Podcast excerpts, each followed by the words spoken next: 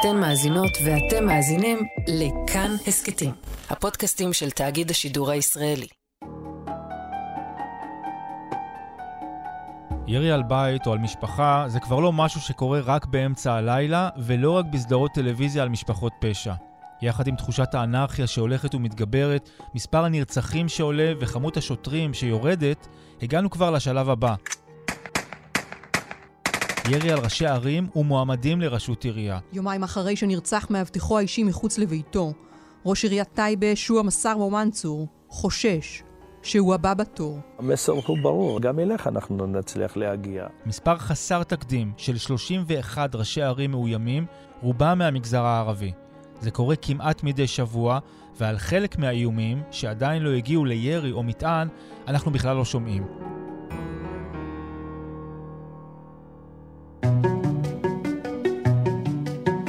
שלום, כאן אסף פוזיילוב, ואתם על עוד יום, הסכת האקטואליה של כאן. הבחירות לרשויות המקומיות יערכו ב-31 באוקטובר, אבל השטח כבר בוער. וכשעבריינים מרגישים כל כך חופשי לירות, במקרה הזה לעבר מועמדים, גם לאור יום, למה שלא יעשו את זה גם אחרי הבחירות, כשירצו ללחוץ על ראש העיר? וכמה ראשי הערים יעדיפו את האינטרס הציבורי מאשר השלמות שלהם או של בני משפחתם. יהיו פה חן ביאר, כתבנו בצפון, שמסקר מקרוב את רוב האירועים האלה וחשף את רשימת ראשי הערים המאוימים, וגם שדי שוורי, ראש מועצת כפר יאסיף, לפני שבוע הוא הואשם תושב שלו שתקף אותו במוט ברזל ואיים לחסל אותו. שדי לא שיתף פעולה עם החקירה מחשש שזה רק יחמיר את המצב. ככה זה כשחלקים גדולים בציבור לא מאמינים שהמשטרה יכולה לסייע. שלום לכתבנו בצפון חן ביאר. אהלן אסף.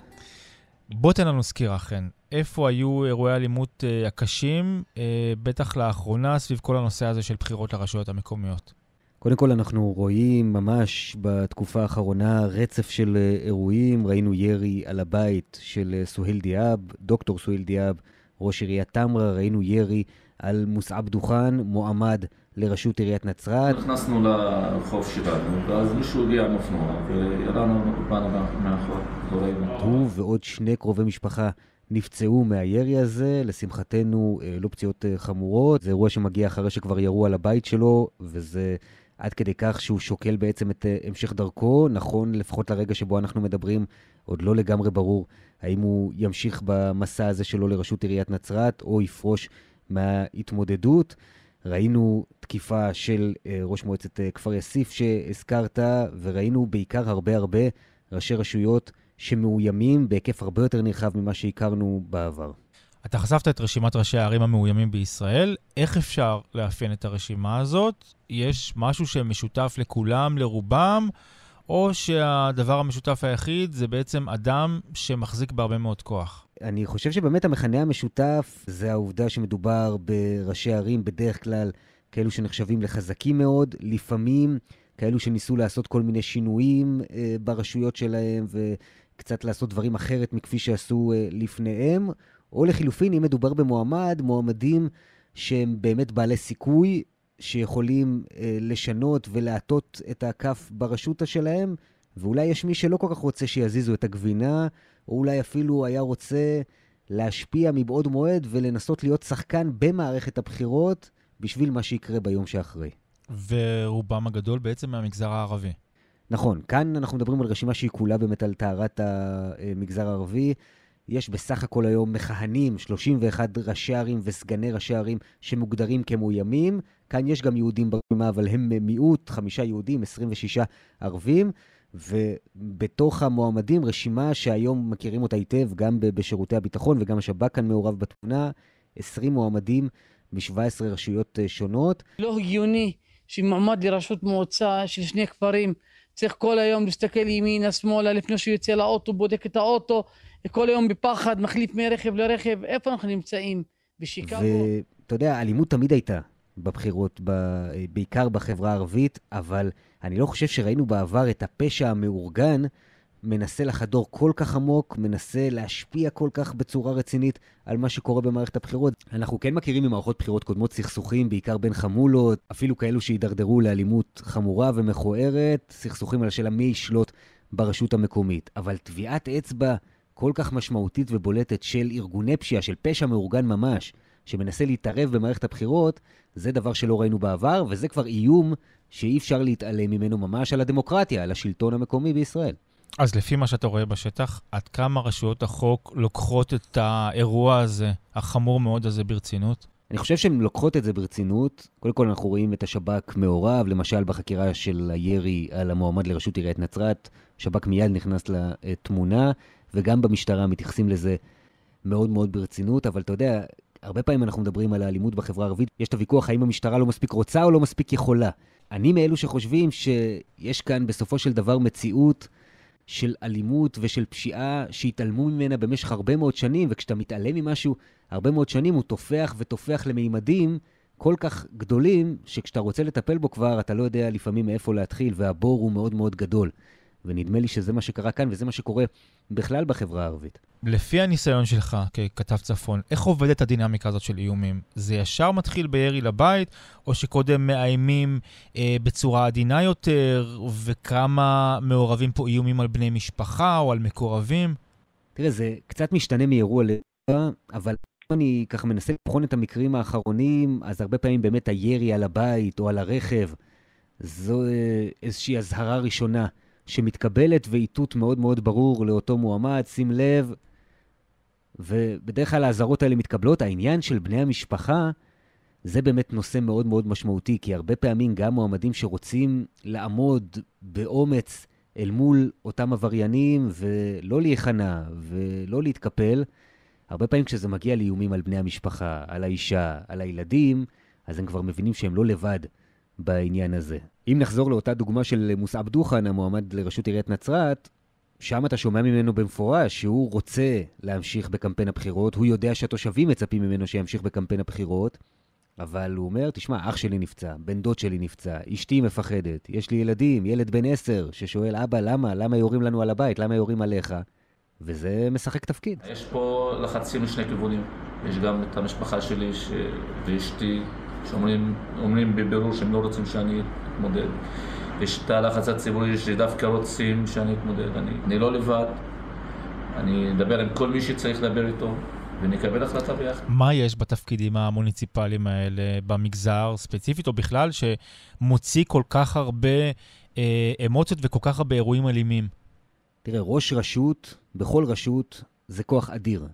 שאנשים לפעמים קשה להם להבין כמה כוח יש בתפקיד הזה. אפילו בהשוואה לחברי כנסת, למשל. הכוח של ראש עיר הוא הרבה יותר גדול משל חבר כנסת, בעיקר בגלל שזה תפקיד מאוד מאוד ביצועי, שחולש על תקציבים אדירים, ומכאן גם ההשפעה היא גדולה. וארגוני פשיעה שמנסים להיכנס ולהשפיע, הם לוטשים עיניים לעבר מכרזים, למשל. לכל מיני תפקידים. מי יהיה ספק פינוי האשפה של הרשות המקומית? מי יהיה ספק הגננות? מי יהיה הקבלן שיבנה בבתי הספר, בגני הילדים?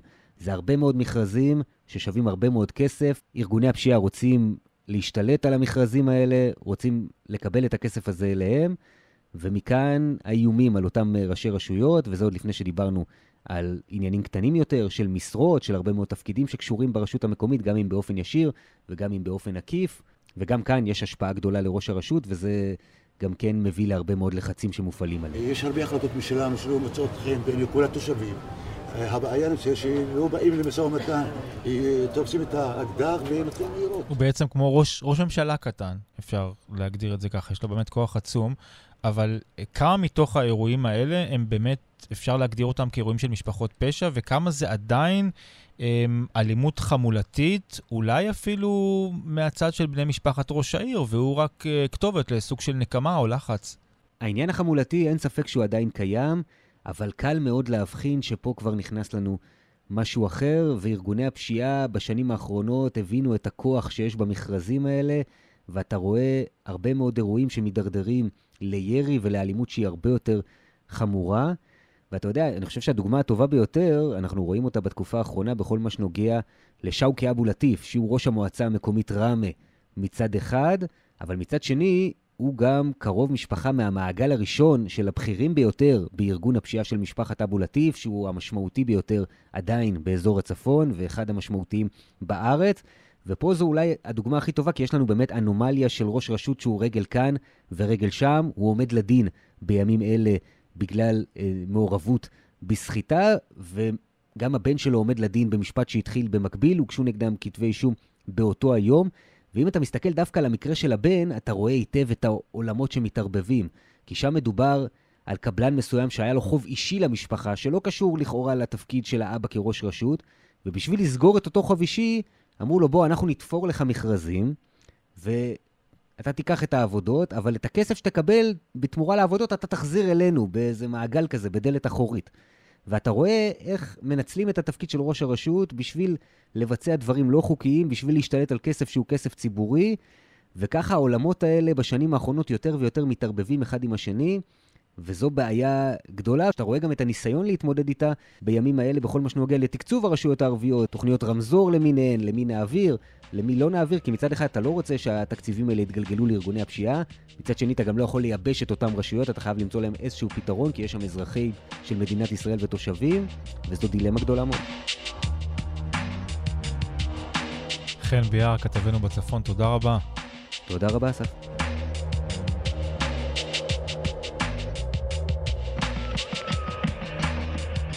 שלום אה, שדי שוורי, ראש מועצת כפר יאסיף. אהלן אסף, שלום שלום לך ולכל המאזינים. מגיע אליך תושב שלך עם עוד ברזל, ומודיע לך, אני הולך לחסל אותך. כן, קרה, לפני שנה, נכון. כתב אישום הוגש לפני שבוע.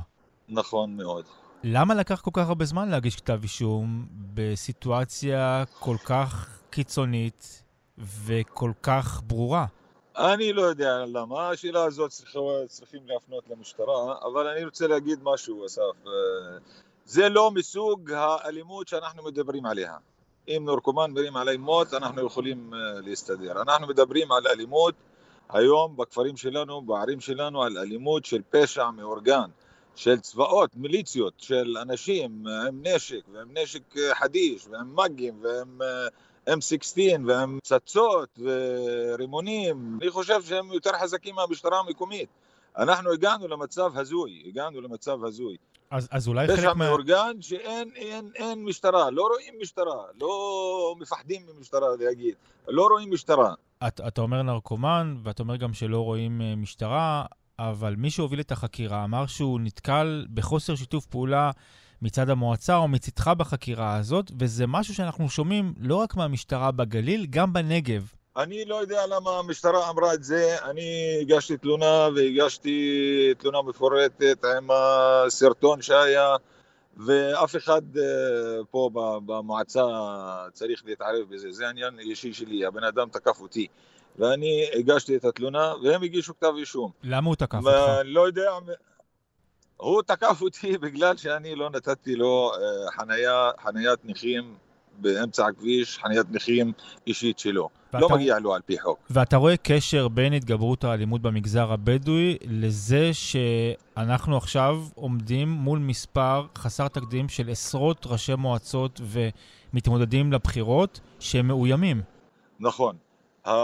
זה הדבר השני שאני התחלתי לדבר עליו, הם מאוימים, לא מאוימים מהתושבים אה, הרגילים שלהם, מאוימים אה, ארגונים של פשיעה מאורגנת שמשתפים פעולה בין אה, עיר לעיר וכפר וכפר, משתפים פעולה גם עם העולם התחתון בחברה היהודית והם מאוד מסוכנים, למה? כי המשטרה לא עושה את העבודה שלה. המשטרה לא עושה את העבודה שלה בכלל. עם הסטטיסטיקה אי אפשר להתווכח. עם הסטטיסטיקה, אני למשל בכפר שלי, כפר יאסיף, ב-15 שנים האחרונות אה, היו משהו כמו 600 מקרי ירי על בתים, על אנשים, על עסקים, על רכבים. כמה לדעתך אה, נתפסו ונשפטו ונשלחו למחרי סורג ובריח? שלושה אחוז. שלושה אחוז מתוך 600 מקרים. זה מה זה נותן? זה אומר שאין משטרה, זה אומר לאנשים האלה, לפושעים האלה, שתעשו מה שאתם רוצים. אבל וזה... איך אתה מסביר את זה, שדי? למה, למה זה קורה? כי הרי אנחנו לא שומעים על ירי על הבית של רון חולדאי או של אה, עינת קליש. למה הרוב המוחלט של המקרים במגזר הערבי? מגזר ערבי זה אה, מקומות קטנים, זה כמו כפר יאסיף, עשרת אלפים תושבים, זה חצי שכונה בתל אביב. תל אביב זה חולדאי, יש לו מיליוני תושבים ואף אחד, אף אחד לא יודעים איפה הוא גר. אתה אומר שמדובר פה בארגוני פשע, לא באנשים, נקרא נכון. לזה פרטיים, שעושים את זה. אה, בתל אביב, עיר עם הרבה יותר אנשים, מגביר את הסיכוי נכון. שתהיה איזה טינה או שנאה כלפי ראש העיר, וגם שם יש פושעים, וגם ראשי הפשע בישראל גרים שם באזור. למה שם זה לא קורה ואצלך זה כן? ולא רק אצלך, גם בהרבה מאוד אה, מועצות ערביות. אבל תן לי לה- להפתיע אותך, גם אצל היהודים בעכו, ראש העיר עכו, ראש העיר המיתולוגי, שמעון לנקרי, אה, גם נורה בבטנו וכמעט אה, איבד את החיים שלו. אה, הפושעים האלה לא רואים אף אחד, איפה שיש כסף רוצים לגבות פרוטקשן, רוצים לגבות דמי חסות ורוצים לעשות את העסקים המפוקפקים שלהם. וזה, אין, אין הרתעה, אין מי שירתיע אותם. זה לא עניין של מנטליות, כמו שאומרים, של ערבים. מה זה? זה אותם ערבים, לפני 30 שנה היינו ערבים, לא היינו סקנדינבים. היינו ערבים, ועכשיו אנחנו ערבים ונישאר ערבים. מה פתאום הפשע הזה עכשיו משתולל ברחובותינו? משתולל בגלל שאין מי שירתיע אותו. השבוע אני שוחחתי כן. עם ראש מועצת ערערה בנגב, נייף אבו עראר, והוא אמר לי, אצלנו בכל סיטואציה שיש בחיים, יורים. יורים גם בשמחה ויורים גם בכעס, זה בעצם עניין תרבותי.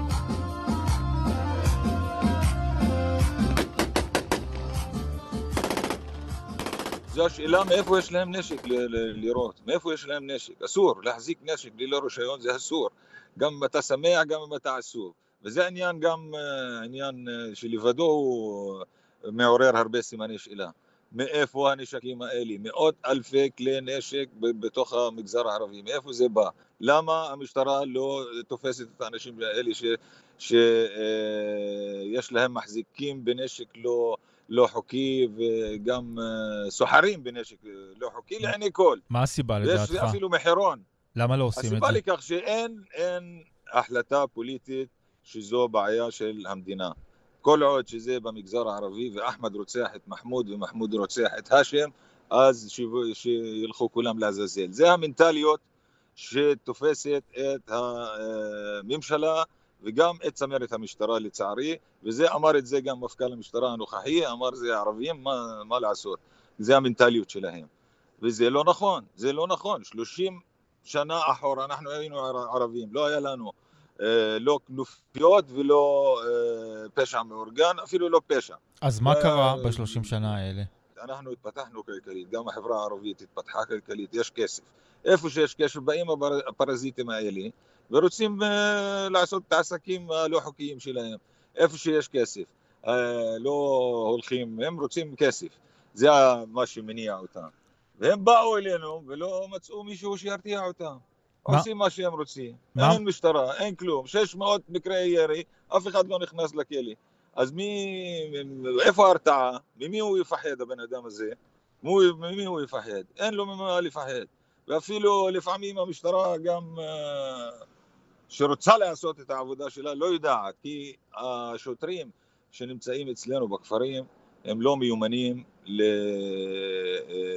למגר תופעה כזאת של פשיעה מאורגנת. זה צריך יחידות מיוחדות, בכל העולם זה יחידה מיוחדת שבאה וחוקרת ועוצרת עם חוקים אה, מסוימים, אה, כמו ה-DEA בארצות הברית זה לסמים, ויש גם את היחידה מול אה, הפשיעה המאורגנת, חיסלו את הפשיעה המאורגנת בניו יורק, חיסלו את הפשיעה המאורגנת בשיקגו, וגם אצלנו חיסלו את הפשיעה המאורגנת בנתניה, אבל משום מה מתקשים, 20 שנה מתקשים לד- לדעת מי יש לו נשק בכפר יאסיף, מי, כמה יריות הוא ירה, הם יודעים הכל, מי שיודע אה, להביא את הדיסק של המדען האיראני מתוך טהרן, הוא יודע מי בכפר יאסיף מחזיק בנשק לא חוקי, מתי השתמש בו, כמה יריות יש לו, כמה כדורים יש לו ואיפה הוא מחביא את הנשק הזה, ואף אחד לא עושה כלום.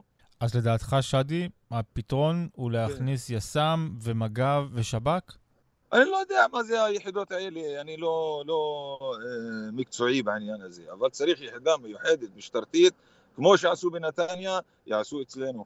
איך מיגרו את הפשיעה בנתניה, איך מיגרו את הפשיעה בכרמיאל. יעשו את זה גם במקרה של החברה הערבית, ואני רוצה להזהיר. פה אם מישהו חושב שהפשע הזה יישאר בתוך גבולות החברה הערבית, הוא טועה בגדול, טועה בגדול, וזה התחיל לזלוג. התחיל לזלוג מטובא זנגרי לחצור הגלילית, והתחיל לזלוג גם במרכז. אין קבלן שלא משלם פרוטקשן במרכז, וגם בדרום אין קבלן, יהודי או ערבי, שלא משלם פרוטקשן בדרום. זה בעיה רצינית.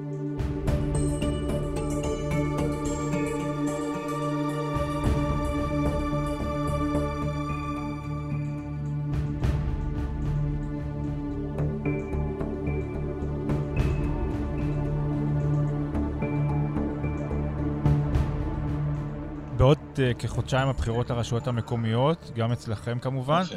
מה התחושה שלך? האלימות במגזר uh, במיוחד, אבל לא רק, רק הולכת להתגבר לקראת הבחירות, או שאנחנו נישאר בצורה סטטית? אולי אפילו יש איזשהו סיכוי שמשהו הולך להשתנות לטובה? או שאני אופטימי מדי? לא, אתה אופטימי מדי נדמה לי, אבל uh, אני לא חושב, אני חושב שהתקרבות המערכת הבחירות המקומית uh, רק תגביר את העבודה של ארגוני הפשע, והם uh, גם מוצאים במערכת הבחירות uh, ורוצים להשתלט על המועצות המקומיות ועל העיריות, כי אצלנו העירייה והרשות המקומית היא המעביד הכי גדול בתוך, בתוך החברה שלנו ויש אה, גם מכרזים ומנסים להשתלט ואנחנו כראשי רשויות מנסים להדוף אותם והם מנסים להשתלט אבל אין לנו עזרה, אין לנו עזרה מהמשטרה המשטרה צריכה לעשות את העבודה שלה פעם אמרו שהערבים לא רוצים אה, תחנות אה, משטרה ביישובים. נתנו להם לעשות תחנות משטרה, יש בכל יישוב תחנת משטרה. תחנת המשטרה יש לי 90, 90 שוטרים בתחנת המשטרה שלי. ולא לא, לא, לא יכלו לפענח אפילו מקרה רצח אחד, אפילו מקרה ירי לגבות פרוטקשן, אפילו ירי לאיומים. זה, זה מה שאני אומר, אמרתי לך, זה מצב הזוי. זה מצב הזוי. זה מישהו חושב שזה יישאר אצל הערבים. והם הערבים זה המנטליות שלהם, יורים בחתונות, יורים ברכב, יורים, זה לא נכון. זה לא נכון וזה גם לא יישאר אצל הערבים, זה יזלוג. ואם זה זלג, אה, אנחנו בבעיה רצינית, לא תהיה הבעיה רק בכפר יאסין, גם תהיה בעיה בעכו, בנהריה, בכרמיאל, בכל מקום.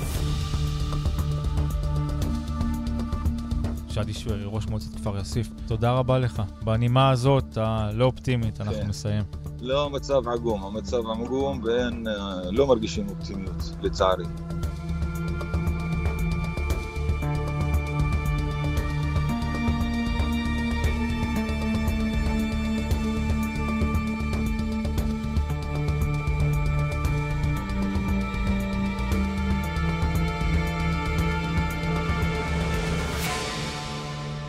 האזנתם לעוד יום. העורך יותם רוזנבלד, עיצוב קול ומיקס חן עוז, ביצוע טכני שמעון דוקרקר. עורך עוד יום, דניאל אופיר. היה לכם מעניין? אז קדימה, תשתפו את הפרק. אם אתם מאזינים לנו בספוטיפיי או אפל פודקאסט, נשמח אם תיתנו לנו דירוג גבוה. הערות על מה שאמרנו אתם מוזמנים ומוזמנות לכתוב בקבוצת כאן הסכתים בפייסבוק. אפשר גם בחשבון שלי בפייסבוק או בטוויטר. פרקים חדשים של עוד יום עולים בכל יום ראשון, שלישי וחמישי. את כולם וגם הסכתים נוספים מבית כאן תוכלו למצוא בכל מקום שבו אתם מאזינים להסכתים או באתר כאן, תאגיד השידור הישראלי. כאן אסף פוזיילוב, נשתמע. thank you